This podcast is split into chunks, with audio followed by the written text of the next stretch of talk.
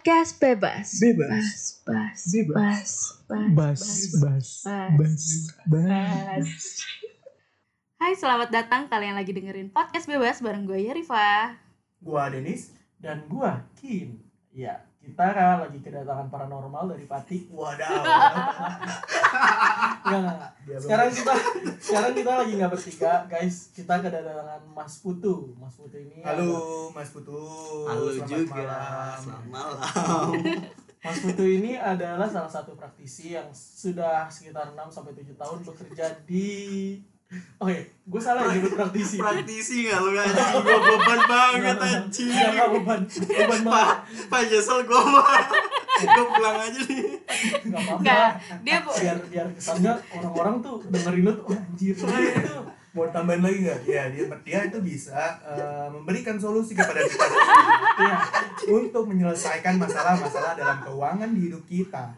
untuk yang mau konsultasi tentang karir keuangan bisa kontak Cinta Mas dan asmara ya. Iya. Nanti Instagramnya kita taruh di ini kita eh, description kita.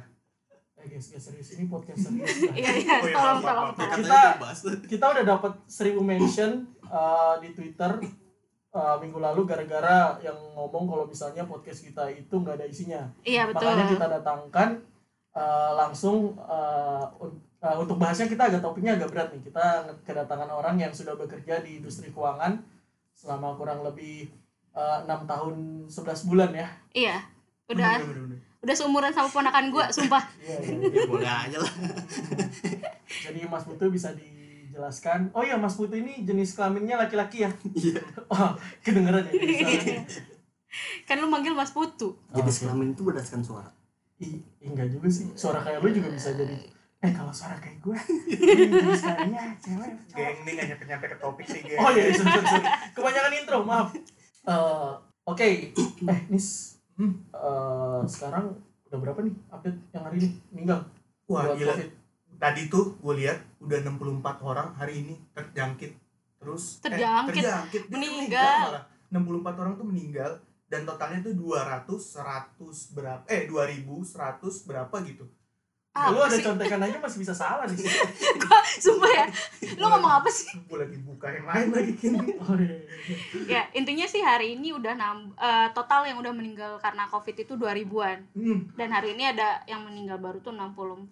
64. Dan sebenarnya akhir-akhir ini tuh yang eh, kena covid cuma lumayan drastis loh angkanya. Kalau dulu kan kayak nambahnya tuh 100, 200. Sekarang tuh udah 900 dalam satu harinya kayak udah melonjak banget. Mungkin karena new normal ya. Iya, iya. Stay safe, guys. Hmm, walaupun new normal dan kelihatannya malah normal banget nggak yang new, ya tetap stay safe. Iya, men. Ini nggak nggak new normal sih. Iya, Old normal, cuy. Sama aja. Sama cuma aja. bedanya orang-orang sekarang pakai masker. Eh, menurut aja. malah new normal yang agak tersiksa loh gua. Karena gua ngap tiap hari sesak napas. Iya. demi keselamatan. Iya sih. Ah, kalau lu meninggal yang sedih juga bukan kita.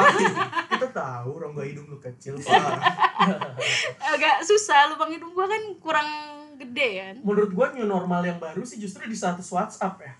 Oh iya. Temen gue tuh udah banyak yang jualan, cuy. Yang jualan apa makanan ringan, Online ya semuanya. Iya online online jadi yang mungkin beberapa ya sedihnya temen gue juga ada beberapa ada yang di layoff juga ya. Iya, betul. Seperti ini. Padahal kita jangan podcast yang lucu-lucu kita yang sedih-sedih aja loh ya. Iya. Biasanya yang sedih tuh yang nonton banyak, yang dengerin banyak gitu. Bener-bener. Iya, kayak galau, tersiksa udah, gitu. Menit 30 nangis. Iya, udah mulai banyak yang jualan-jualan mungkin untuk memperbaiki ya uh, Iya. keuangan mereka ya kali ya. Mm-mm, Karena gini, Lebih tepatnya adaptasi sih. adaptasi kan. Hmm. Karena dari fenomena kondisi saat ini akibat eh, terdampak Covid ini itu banyak yang memang keuangannya menurun segala macam karena kan ada yang di Pasti. layoff, terus Hmm. yang bisnis juga jadi nggak bisa jualan, terus karyawan juga ada yang gajinya dipotong segala macam. Bahkan sekarang tuh kalau kemarin-kemarin lo lihat banyak banget berita viral masalah yang gaji 20 juta Iya, iya. tapi kayak Oh iya iya. yang minta bantuan pemerintah. Ingat gak sih lo? Gaji 20 juta minta. Iya, terus ada yang gaji 80 juta nggak Hmm, bisa yang bayar. punya cicilan Fortuner minta dikurangin cicilannya. Iya, terus Udah gila apa ya? makanya terus kayak yang ada artis juga itu yang hits banget yang cicilan rumahnya 250 juta sampai Oh iya si Uus ya. Ya Uus Dahlia. Wah, kayaknya nggak itu gue kok langsung nengokin gitu. Eh bukan dia iya gue juga langsung yang kok berotot ya? Iya itu itu itu cicilannya pada gede-gede banget. Sebenarnya sih yang gua ngegelitik heran gitu ya. Sebenarnya bukan masalah beritanya si Uus Dahlia. Itu cicilannya 250 juta. Terus ada satu lagi yang punya di PHK terus punya cicilan 80, 80 juta, juta. terus akhirnya eh, rumah tangganya berantakan kayak gitu. Sebenarnya bukan bukan itu sih intinya. Yang usil itu komentar netizen. Oke. Oh, iya. yang baca apa aja nih komentarnya? Ya Allah dia bilang makanya kalau nggak mampu nggak usah nyicil. Makanya cicilan nggak usah banyak. Itu kan susah jadinya. Kita kan nggak tahu Iya, ke depan kayak gimana. Makanya bergaya sesuai kemampuan ya, bla bla betul. bla. Ini lu lagi nggak nyindir Denis kan? Oh, iya. bumbu-bumbu banget bumbu-bumbu banget tapi itu lu hati-hati ya kan? soalnya takutnya temen gue tersinggung. Oh iya gitu ya? Eh, yang ngomongin temen gua. temen lu yang sudah sudah. Dari awal kita mulai sudah. Temen lu yang komen apa yang keuangannya gini nih? Wah. Eh, itu yang yang komen netizen akunnya eh, Denis Celalu Cemangat. Itu temen gue tuh kayaknya. Banyak lagi akun buzzer gue dibayar berapa terus udah gitu Denis PT ah, kerjanya di PT Mencari Cinta Sejati wow Wadaw. Nah, itu menurut lo eh, gimana mas? Apa dengan gaya hidup mereka yang begitu terus tiba-tiba eh, situasinya kayak gini, ya bukan salah mereka kan? jadi gini sebenarnya sih yang komen-komen netizen tadi Hmm. kalau keadaannya kondisi normal normal aja nih ekonomi Hmm. tumbuh terus dia kerjanya gini terus tiba-tiba dia bangkrut sendiri Hmm. karena cicilannya banyak oke lah kita bisa salahkan gaya hidup salahkan kayak Eh, gitu segala Hmm. macam kita kesampingin ya yang misalnya nggak punya rencana gitu nggak punya uh, Planning, Kayak gua lah ya. Kayak gimana kita kesampingin dulu Mm-mm. siapa tahu memang pihak itu orang-orang itu yang korban itu memang udah merencanakan dia cicilannya 250 juta memang udah direncanakan dan Hmm. terus siapa yang tahu ada bakal ada pandemi sih Ya, emang, Iya kan? emang netizen aja bacotnya punya Ya, banyak makanya. bumbu gitu. nih kalau mama Lawrence masih ada mungkin dia bisa ngasih tahu kita kali ya ya kebetulan dia udah meninggal duluan karena dia nah udah gitu Papa Lawrence juga nggak ada, ada. apa-apa juga makanya Nggak ada. Dia jadi nabi sendirian kan kagak bakar. yang masih ada kan mama lemah ya.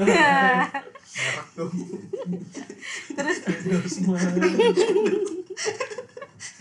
baru usaha ya baru usaha pendengarnya masih 12 ntar dulu. Tapi yang itu tadi udah seribu ya? Oh iya. Luar biasa. Yang yang mention seribu itu satu akun. Dari satu akun. Bot. Jadi gini gue gue gue kasih kasih kasih datanya deh. Hmm. yang pertama nggak semua orang itu usahanya produktif. Maksudnya eh, dia benar-benar eh, pengusaha gitu. Jualan segala macam nggak semuanya. Semuanya masih banyak yang mengandalkan dari gaji. Mm-mm. ya nggak? Hmm. kalau dari gaji itu berarti ber- bergantung sama pihak ketiga Mm. yang mana berarti perusahaan atau manajemen ya kan Mm. kalau seandainya dia di PHK nggak ada yang tahu dengan kondisi kayak gini Iya. gitu jadi nggak nggak bisa dianggap bahwa oh lu nggak punya rencana segala macam terus yang kedua kalau misalnya kita lihat nih eh, dari datanya kita ngomongin eh, data tabungan aja ya Hmm. jadi pinjaman dibanding simpanan perorangan itu data Bank Indonesia itu 76% artinya misalnya yang nyimpen total satu miliar minjem balik lagi itu 700 juta. Mm. masih ada 300 juta tapi spreadnya itu kecil banget. Terus kalau lihat dari data koperasi yang dirilis BPS itu kita lihat ya di sini tabungannya itu rata-rata itu 1,3 miliar. Tabungan. Tabungan deposito juga 1,3 miliar berarti 2,6 miliar dong pinjamannya 4 miliar jadi orang ikut koperasi bukan buat nabung Iya, tapi iya. buat minjem minjem. Nah, berarti jangan-jangan sebenarnya netizen yang komen-komen tadi itu sebenarnya dia punya utang juga gitu. Iya. Cuman nggak 250 juta aja itu cicilannya pasti gitu. sih menurut gue itu pasti kan? Pasti pasti. Karena kan yang penting sebenarnya adalah rasio hutang sama pendapatannya kan? Iya betul. Kayak lu juga kalau punya hutang apa punya hutang 250 juta kalau pendapatan lu lebih dari itu ya nggak ada masalah. Tapi kalau lu hutang 250 ribu tapi pendapatan lu cuma 100 ribu itu masalah banget kan? Iya. Balik lagi ke rasio utangnya kan? Heeh. Jadi ya gue gue lihat sih makanya yang gajinya UMR di atas UMR atau termasuk yang udah tinggi banget sampai cicilannya dia bisa nyicil 250 juta pasti otomatis dia nyicil ke mana sih? Ke bank. Yes. Bank punya rasio aman yaitu 30% ya Fe yang kemarin lu udah cek juga. 30% itu dari pendapatan. Hmm. ketika bank udah approve kita nggak ngabaikan faktor X lain ya. Ketika bank udah approve berarti bank udah menilai bahwa dia layak. Dia ya layak. dia layak dan keuangannya oke lah gitu Hmm. terus tiba-tiba kondisi kayak gini oke Hmm. maaf ya Mbak Uus maafin kata-kata netizen Iis. Uus lagi, Uus. dituntut lu mau dituntut lu kan Eh, bukan Uus saya juga. ini Denis Eh, lu kan juga ditutup Uus juga. bukan saya ya Mbak Nah, tuh menarik tuh Mas tadi eh, lo bilang eh, apa bukan bukan salah dianya juga. Berarti kan eh, si bank ini punya perkiraan berapa pendapatan dia per bulannya untuk berhasil mengutang segitu kan. Mm-mm. Eh, itu di dihitung tadi berarti 30% dari gaji ya. Hmm. Baru dari di- pendapatan Dari- pendapatan kan nggak cuma gaji kan eh, itu teorinya Itu teori. Oh, Teori amannya. Teori amannya. Ah, Hmm. dan nggak menurut gue sih nggak ada yang pasti untuk hal itu karena bisa jadi misalnya eh, di gua sama di putu kebutuhannya berbeda gitu loh ya kan kayak gua makin juga beda bisa jadi memang dia butuh untuk utangnya bisa lebih dari segitu tapi dia tetap bisa menutupi eh, kewajibannya atau Hmm. misalnya gue sebenarnya rasionya lebih kecil tapi ternyata gue nggak sanggup buat nutupin kan jadi itu Hmm. eh, bukan suatu hal yang pasti juga sih menur- kalau menurut gue ya eh ada nggak sih beberapa bank atau eh, apa sih ya kantor-kantor peminjaman atau keuangan gitu yang member- memberhentikan penagihan kepada nasabahnya ada nggak sih? kalau kan kemarin pemerintah udah ngasih uh, kelonggaran kredit ya? Hmm, tuh, ya kan eh bukannya itu prank ya? Uh, ini pemerintah ya bukan Ferdian. ngomong- pemerintahnya ngomong A gitu maksudnya uh, diharuskan uh, pelonggaran kredit. Tapi kan yang ngasih pelonggaran kredit bank Mhm. sama leasing. Hmm. yang mana dia punya kebijakan masing-masing ya nggak oh, iya, tahu tahu Oh, iya. pada uh, realitanya yaitu kelonggarannya itu berdasarkan si si yang minjem. Maksudnya profilnya kayak gimana oh iya kita kalau rubah gitu ada sih kita di kantor di OB dapat ya tiga bulan ya jadi tiga bulan dibebasin Di- di- cicilan dibebasin tiga Oh, bulan jadi ada beberapa. Tapi untuk yang Oke. cicilan kendaraan yang kemarin eh, Iya, itu pe- kendaraan. eh, pemerintah yang ngomong itu, Ya jadi ada. ya kebijakannya beda lagi. Itu kan eh, cuman anjuran dari pemerintah. Tapi Iya. antara eh, si bank sama si leasing ini beda lagi gitu. Iya, jadi gini, misalnya bank pasti harus bayar operasional karyawan segala macam. Iya. Ya terus kalau misalnya yang itu nggak nyicil, ya bank juga kesulitan cash flow dong. Hmm. Makanya dipilih-pilih siapa yang bisa eh, dapat kelonggaran dan anjuran pemerintah setahun kan. Hmm. Tapi buktinya faktanya eh, kayak di OB di kantor itu dia cuman dapat tiga bulan aja maksimal. Hmm. oh di kantor lu nyicil apa sih nyicil alat pelan enggak lah sama kayak musisi kan nyicil gitar Ah, Kalau alat pelan sih udah dibeliin kantor ya. oh, iya cuman dia kadang suka bawa pulang ke rumah WFH. oh iya WFA Berarti itu cuman eh, beberapa ini aja ya, beberapa kebijakan-kebijakan aja ya. Padahal di lapangannya juga nggak tahu bagaimana ya. karena kan kebutuhan perusahaan juga beda-beda kan Ada filtrasinya Ah, lagi ah. untuk orang-orang seperti apa yang bakal dapet. kayak gue ketawa tadi Denis ngomongnya filtrasi Emang salah ya? Enggak bener bener bener-bener Cuman kan ada filtrasi Enggak apa-apa dis bener bener Ih, kalian lucu banget berdua kayak gitu Enggak out of the blue gitu maksud gua Seorang Denis ngomong kayak gitu tuh kayak Anjir nih anak habis nonton Netflix apaan ya Iya. Bisa ngeluarin kata-kata kayak gitu tapi menurut gue nih cash flow ini satu hal yang ajaib deh Kenapa tuh? Eh, karena itu hal yang sulit banget diatur ya nggak sih Cash flow? Iya. iya Kalau untuk gue pribadi Betul. ya. iya Jadi gini, banyak buku lah kalian bisa baca lah semua semua berbagai buku. Kayak si cash flow quadrant segala macam itu nga- ngajarin tentang Oh cash flow. Robert terus Kiyosaki Ah, ah. Robert Kiyosaki. Terus eh, berbagai financial planner juga ngejelasin oh dari gaji lo tuh harusnya alokasi A B C D gitu misalnya. Iya. tapi pada realitanya ada ada faktor X. Faktor X. Yang menurut gua ya karena banyak banget eh, mungkin kalian juga nemuin, nemuin teman-teman kalian gajinya segini kok dia bisa punya ini ini ini ini gitu Hmm. gimana caranya sih nah Iya jadi gini kenapa faktor X nya nih contoh real aja ya Mm. head of OB gue di kantor itu anggaplah dia uh, dapat gaji itu UMR ya Hmm. UMR sekarang 4,2 lah 4,2 sekitar 4,2 UMR Jakarta ya Iya. teman-teman ya. Iya. Hmm. Sorry kalau misalnya buat kota-kota lain kayak misalnya di Natuna itu belum nyampe segini lah. Iya. ada, ada meme-nya gua gua lupa ngecekin sih maaf ya Iya, iya. pokoknya pakai Jakarta. 4,2 rumah 700 ribu Cicilannya? subsidi kan rumah subsidi kan listrik 660 ribu konsumsi 100 ribu per bulan berarti 3 juta 100 ribu sehari eh 100 ribu sehari ya 3 juta Anjir makan cilor itu seratus ribu sebulan. kurang anjir cilok juga iya, kurang juga seblak juga nggak dapet.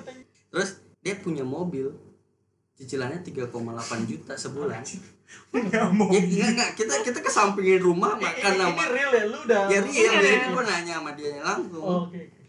kita kesampingin dari rumah yang 700 ribu listrik sama konsumsi mobilnya aja 3,8 gaji lu 4,2 ya maksud gua lu cuma sisa 400 ribu lah istilahnya dari satu cicilan. Sedangkan kan Ya. butuh jadi yang secara, lain juga. Jadi secara total pengeluaran dia sebulan kira-kira itu 9,3 ya. Ini kalau data ini lo kasih ke financial planner resign financial planner. Jadi gua, gua, gua jadi barbershop aja katanya. Kagak gua ngajar ikro aja udah. ya iya. Lebih dapat lebih lebih lebih dapat pahala kan. nah buktinya dia umurnya 40 tahun masih hidup sampai sekarang dengan kondisi ya anggaplah oh, kondisinya kayak gini mungkin lima tahun ke belakang baru kondisinya kayak gini. Hmm. tapi itu bisa hidup. Itu sorry sorry. Lu nanya nggak? Iya. dia cicil mobil. Nah, apa? itu. Itu. Nah itu. Itu. Ke- kejawab kan. Jadi gini nutupinnya gimana gitu dulu kan? Iya, betul. nutupinnya gimana? Nah dia punya mobil untuk ngegrab. Jadi ngegrab kan senin sampai jumat dia, Dia di lah ya ngepel nyapu Hmm, hmm. pijitin gua gitu sabtu minggu dua hari dong Hmm. itu dia bisa dapat 1,5 katanya kalau ngegrab wow itu kalau kondisi normal berarti 4 minggu 6 juta dong Hmm. iya iya berarti pengeluaran dia yang 9,3 udah ketutup karena defisitnya tadi 5,1 iya benar Iya, iya. ya kan Hmm. berarti 6 juta dapatnya ketutup ya. Iya. pertanyaannya kalau dia dengan kayak gitu dia termasuk spekulan atau enggak dia Spekulan termasuk sih. berbahaya atau enggak Kalau menurut gua berbahaya. berbahaya Spekulasi. banget menurut teori keuangan pun berbahaya Oh. tapi coba andaikan dia hanya berpikir dari gaji punya rumah cicilan 700 ribu listrik normal aja lah ya Iya. dia cuma gue terus kurangin konsumsi Hmm. dia nggak akan dapat hal lebih dari ngegrab ngegrab itu dari rata-rata 1,5 dong Iya. tapi bisa dapat lebih dong rezeki lebihnya itu bisa tuh buat konsumsi anaknya. Dan secara keseluruhan dia cuma dia jadinya punya aset dua rumah dan mobil. Mobil. Kalau enggak ya udah di rumah aja. Ah. ke kantor nggak bisa ke mana nggak bisa gitu misalnya. Nah poin gua adalah banyak orang yang gua sendiri takut takut melihat itu orang gitu. Iya, iya, iya, bisa bener. gitu banget keuangannya gimana kalau dia meninggal besok gitu kan? ngambil keputusan itu tuh. Tapi orang melakukan hal itu dan kita nggak bisa kasih teorinya apa dan dia tetap jalan kayak gitu gitu nah ketika pandemi ini dia udah stop dua bulan nggak ngegrab nah di situlah ada kebijakan pemerintah tadi yang dapat tiga bulan nah jadi tapi itu cuma dapat tiga bulan aja habis itu dia harus nyicil lagi Tuh. Ada ya jalannya. ya. Ada. Ternyata nggak nggak nggak benar-benar sesuai tra- apa eh, teori sama yang di lapangan juga bisa bisa beda-beda beda-beda. Ini personal banget ya. iya Ya, kalau gua ngelihat positifnya dari dia ya Hmm. dia hanya mau untuk menambah pendapatan dari segi samping Hmm. karena gaji OB kenaikannya berdasarkan UMR ya nggak Ya. Hmm. gubernur ngetok palu 8% naik ya udah baru 8% Hmm. beda dengan dengan dengan kita yang nggunain skill itu benar-benar pakai quantum leap misalnya sekarang misalnya 5 juta terus pindah kantor karena kualitasnya bagus jadi 7 juta langsung terus pindah lagi bisa jadi 10 juta gitu misalnya ya Be- beda dengan kita kalau OB itu ya udah mau dia pindah ke mana pun UMR ya. Nggak ada 10 tahun jadi OB terus tiba-tiba jadi head of OB eh, dia aja nih head of OB gitu. Ah. jadi nggak ada gitu menurut gua. Pindah-pindah ke mana ya tetap segitu. Makanya dia pasti mikir gimana gua meningkatin kualitas hidup gua? Iya benar-benar. jadi Berarti- cari usaha sampingan. Profil di LinkedIn juga percuma ya kalau Bema ya. Iya, Enggak ya, iya maksud gua nggak bisa dilirik kantor-kantor lain juga. gue gue bisa ngepel tiga lantai seta- sehari gitu. Oh nggak ngaruh. Nggak ngaruh. Belajar dari ninjutsunya Naruto. nah itu yang beresiko dia bisa jalan. Dan itu Kita- yang disebut faktor ketika- X ya? Ya kita ketika kondisi sekarang kita nuduh makanya nggak usah banyak cicilan. Ya kita nggak tahu alasan aja kayak apa. Yes. Oke. ya betul. Intinya ini adalah pengalaman yang personal banget ya. Iya, itu yang pertama beresiko banget. Coba kita hitung-hitung ya, yang agak safe banget nih. Misalnya gaji lo UMP Jakarta 4,2, pengen punya rumah dong. Rumah subsidi, cicilan 700 ribu murah. Murah kan? murah, murah. Tapi syaratnya rumah subsidi adalah maksimal pendapatan lo 4 juta. Jadi jadi lu nggak bisa enggak nggak bisa. Secara teorinya lah, secara eh, apa di lapangan itu bisa diatur gue nggak tahu. Hmm. Oke, secara teorinya ya lu jadi nggak bisa padahal lu cuma lebih 200 ribu dari batasnya dia, iya iya iya. ya kan?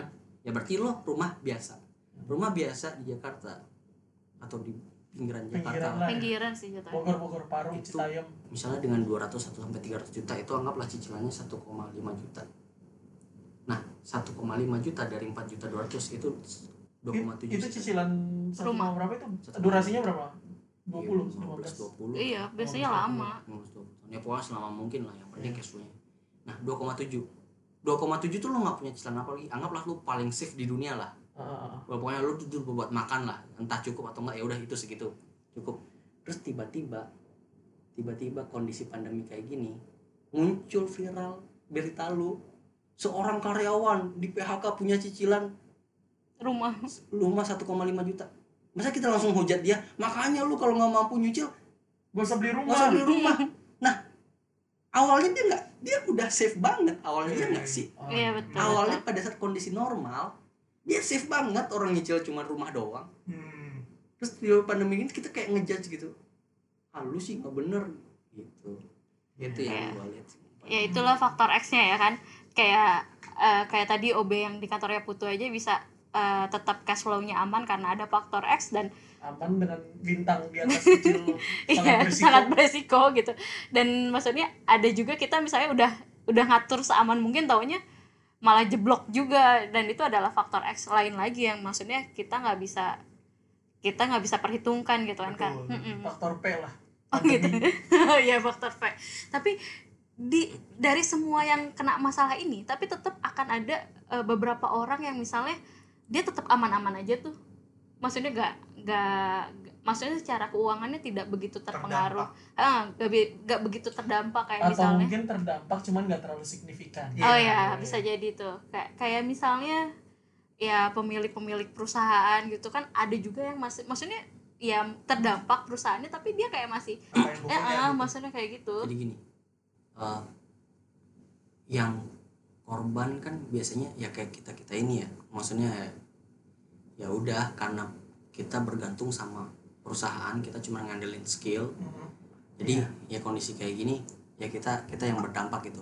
Sebenarnya eh, kalau lihat skemanya mereka yang punya perusahaan anggaplah gini eh, lo owner lo fa lo owner nih fa. Hmm. janganlah janganlah nggak enak. Gue aja deh Ya, gue yang lebih makin. pantas. Oke gue owner. Nih ya lo owner. Bikin PT itu XYZ kayak di soal akuntansi. Ya udah. XYZ nggak MMK nggak mau KNTL deh. Iya. Kenapa nggak PT player gitu? Titit. sensor lu ya Fafa sensor. Lah Eh, ah bukannya Denis eh gak kelihatan. nih. Ya PT. lo punya PT Hmm. lo punya rumah juga.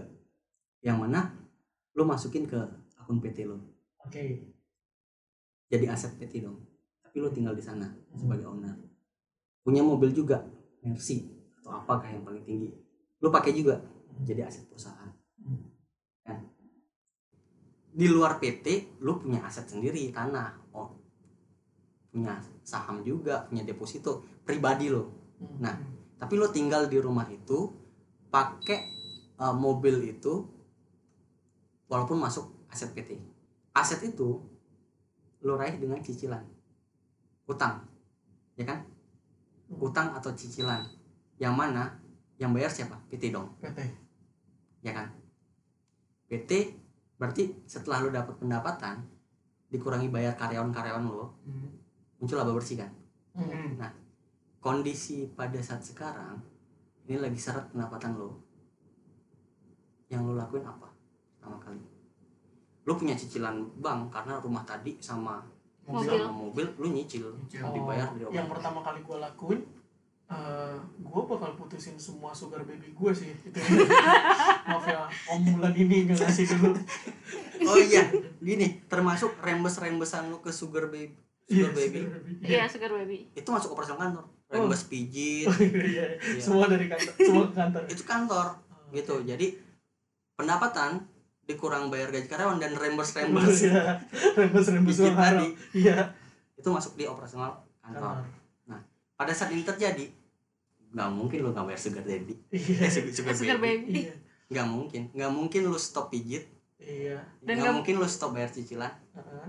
yang lu efisiensi duluan adalah karyawan. Oke karena ntar gue bisa nyari lagi begitu normal. Yes betul. karyawan pertama bisa bisa nyari ketika normal di kondisi sekarang lu masih tetap bisa nyicil rumah lu iya mobil lu masih cicil pada saat no- normal mobil lu udah lunas rumah lu udah lunas ya udah cash lu punya aset bersih Hmm. tanpa utang yang mana pada saat pandemi istilahnya karyawan Tetap. di- Iya. dikorbankan lah Iya, karena istilahnya karena mungkin ya pada saat pandemi kayak gini eh, karyawan yang dalam tanda kutip tidak produktif itu bisa jadi beban juga kan. ya iya iya ya, Ya iya. lu harus tetap bayar gajinya, tapi dia nggak gaji. Nah.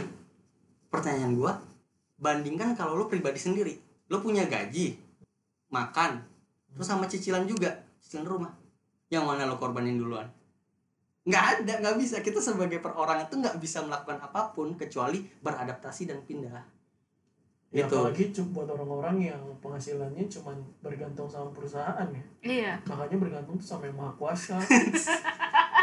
susah. Emang teman gue ustad berarti sebenarnya punya bisnis tuh penting banget ya gengs? Penting banget sih. penting banget. At least bisnis kan bisa jadi aset lu gitu kan.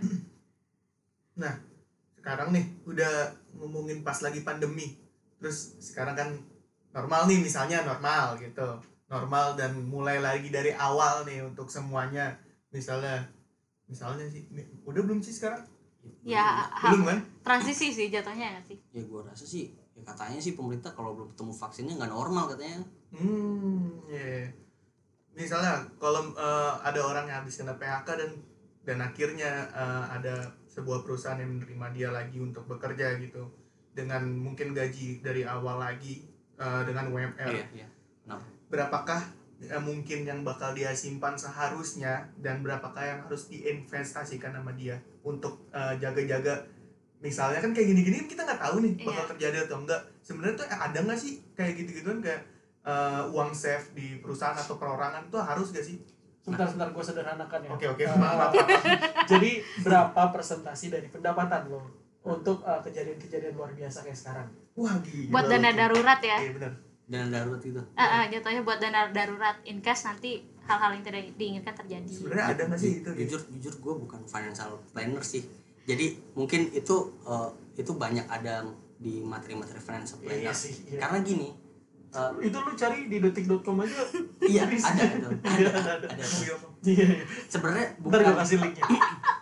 bukan bukan apa yang lo tahu presentasinya misalnya Hmm. bisa aja kalau gue udah kasih tahu bisa aja kalau misalnya gue udah kasih tahu lo lo menjalankannya bisa atau enggak gitu karena Iya. ini lagi masalah eh, pertama disiplin Hmm, betul terus betul. ada faktor X-nya Mm-mm. mungkin aja seseorang yang udah punya gaji banyak tapi dia harus punya pengeluaran lain misal bantu orang tuanya atau apa gitu kan Iya. enggak enggak. ya itu itu balik di eh, ini masing-masing sih cuman memang wajibnya itu harus ada simpanan harus ada ya, cadangan Rencana versus reality ya. Iya, Kayak betul. rencana-rencananya nabung, tiba-tiba PS5 rilis. Ah, anjir.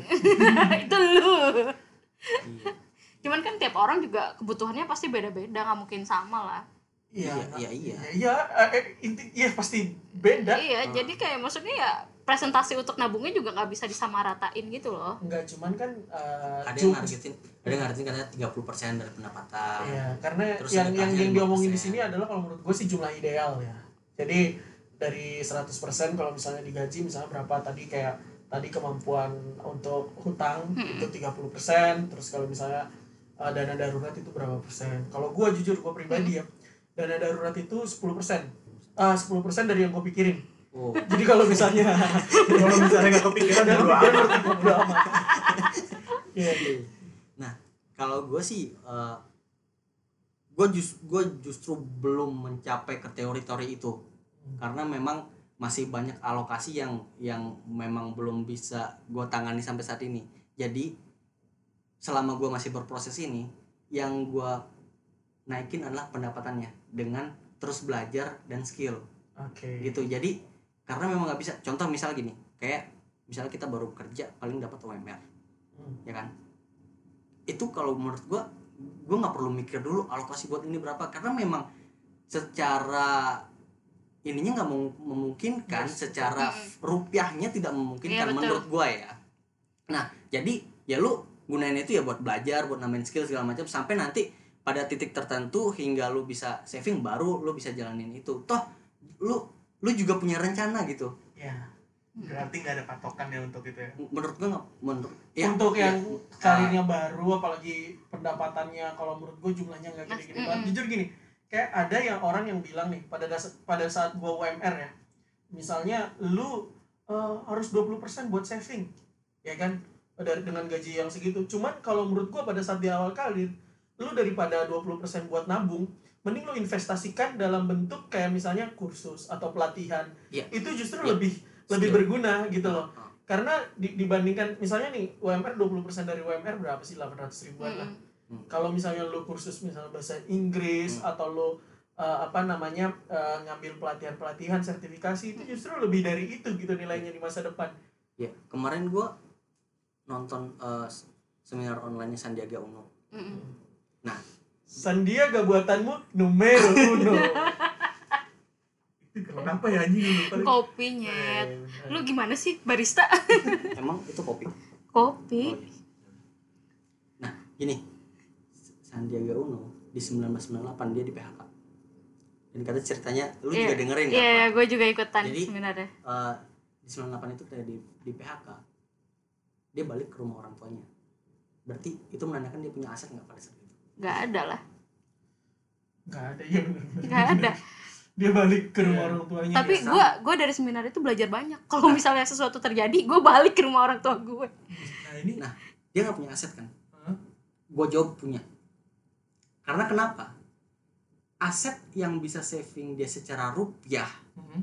itu nggak bisa ngebantu dia di 98 makanya dia balik ke orang tuanya tapi dia punya aset yaitu skill keuangan sehingga dia bisa bikin Saratoga. Oh. Bik- bikin perusahaan yang bisa nge-restructure terus eh, keuangan skill kemampuannya tuh digunain lah di di di situ sehingga dia bisa ngebangun suatu bisnis lagi dari dari nol dari awalnya dia di PHK ini versinya dia ya. Hmm. nah berarti aset itu menurut gua nggak serta merta lo harus punya rumah lo harus punya tabungan bener kata bang Kim tadi. Oke. Lu jangan Bisa. panggil gua bang biar gitu ya? biar orang-orang pikir kita seumuran oh, iya iya yang mana tuh omongan kening main bener yang mana ya itu apa nggak harus aset itu berupa tabungan ataupun mungkin investasi skill Hmm. kursus segala macam karena itu masih kita berproses gitu Mm-mm. sedangkan coba di Indonesia nih kayaknya eh, umur 25 kita baru misalnya anggap rata-rata pada kerja 20 22 Mm. 22 ke 25 itu kayaknya semuanya harus udah punya tabungan harus punya udah istri harus punya rumah kayak berat banget hidup di Indonesia Iya. sebagai Iya, sebagai betul. milenial masa santai aja Hmm. ya lu cukup eh, explore diri lu explore kerjaan lu segala macam Iya betul. jadi betul. betul, betul. kayak di luar lu udah keluar rumah di bawah 20 terus mereka sebelum kerja juga kerja pertamanya juga mungkin bukan kerjaan kantoran kayak kita kayak serabutan juga mungkin di McD dan lain sebagainya fresh graduate-nya di situ magang pada saat musim panas dan lain sebagainya. Nikah pun gak kayak kita umurnya juga panjang ya kan? Karirnya juga kayak gitu. Jadi emang kalau menurut gue sih emang tergantung uh, masyarakatnya sih ya. Jadi kan kalau misalnya gaya hidup di Indonesia eh, apa namanya dengan dengan pola masyarakat kayak gini mungkin emang kayak dua tiga kalau misalnya di kampung ya rata-rata kan usia menikah di bawah 30 ya.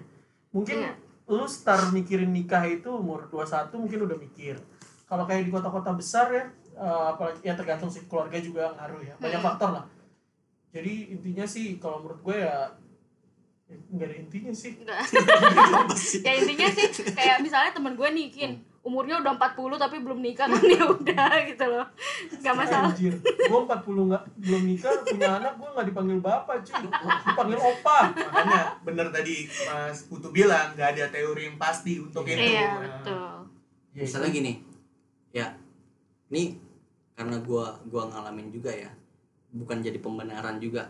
Hmm. menurut gua kalau misalnya lu sekarang eh, kerasa pendapatan lu udah gede tapi belum bisa saving karena hal-hal lain misalnya eh, lu harus biayain adik lu sekolah Hmm. terus eh, lu ada keuangan keluarga yang harus ini.